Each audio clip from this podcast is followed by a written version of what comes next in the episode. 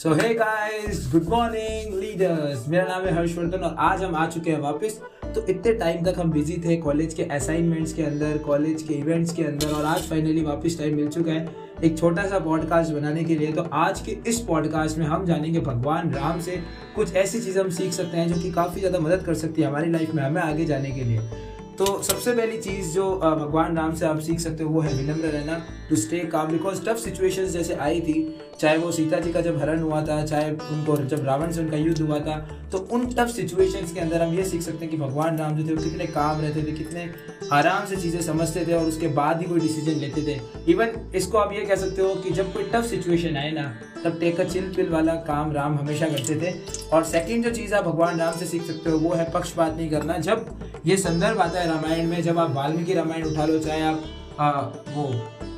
रामचरित्र मानस उठा लो तब उसमें एक संदर्भ आता है कि विभीषण जो है वो रामवीर के पास आता है और वो उनके साथ जुड़ने की बात करता है और उसमें बिना कोई पक्षपात करते वो उसके भाव को समझ वो अपने साथ उसको जोड़ लेते हैं जो कि अगेन एक ग्रेट लीडर की निशानी शो करता है। तीसरी जो चीज़ आप भगवान नाम से सीख सकते हो वो एक सच्चा लीडर जो होता है वो कोई भी चाहे उसके उसके मिशन में कोई भी उसके साथ हो छोटे से छोटा व्यक्ति उसको वो समान अधिकार से देता है। जब सेतु का निर्माण हो रहा था, राम सेतु जब बना जा रहा था, तब उसके अंदर कुछ वानरों ने कुछ गिलहरियों का मज़ाक उड़ाया था कि एक्चुअली हुआ ये था कि जब वानर पत्थर रखा रहे थे सेतु बनाने के लिए, तब कुछ गिलहरी छोटे छोटे पत्थर उठा के आ रही थी और डाल रही थी। जब एक वानर ने उसका मज़ाक उड़ाया कि तेरे इतने छोटे से पत्थर से क्या होगा? आ, क्या इससे कुछ इफ़ेक्ट पड़ने वाला है इस ब्रिज पे? तो एक्चुअली में उस समय भगवान राम ने ना गिलहरी का एक मनोबल बढ़ाते हुए ये बोला कि तुम इतने वानर होके तुम्हारी क्षमता से ज़्यादा काम नहीं कर रहे हो बट वो गिलहरी अपनी क्षमता से ज़्यादा काम कर रही है। तो मेरी नज़र में वो तुमसे भी अधिक ज़्यादा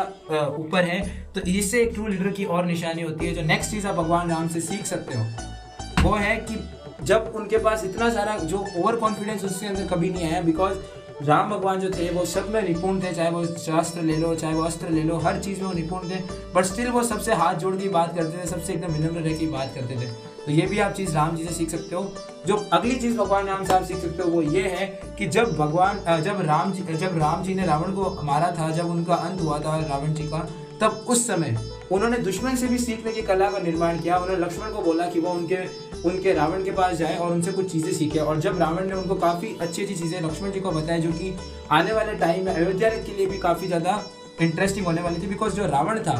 वो सबसे अच्छा राजा था बिकॉज़ उस समय श्रीलंका ने कभी भी, जो लंका जो राज्य था, उन्होंने कभी गरीबी नहीं देखी थी। तो ये एक निशानी थी कि रावण बहुत अच्छा राजा था और उससे भी सीखने की कला, यानी आप अपने दुश्मन से भी चीज़ें सीख रहे हो, ये आप रामायण से वापस एक चीज़ सीख सकते हो। तो ये कुछ बातें थी जो कि सीखने लायक थी राम राम भगवान जी से, जो कि काफ़ी ज़्यादा अच्छी लगी मेरे को। और मेरे को लगा आप लोगों को शेयर करनी चाहिए। वैसे भी आप सुबह सुबह नींद में से उठ के अगर ऐसी चीज़ें सुनोगे तो आपका दिमाग भी अच्छा होगा और आपका मन भी अच्छा होगा और आपका दिन भी बढ़िया जाएगा। और this is all this is all sure end of this five morning show see you tomorrow bye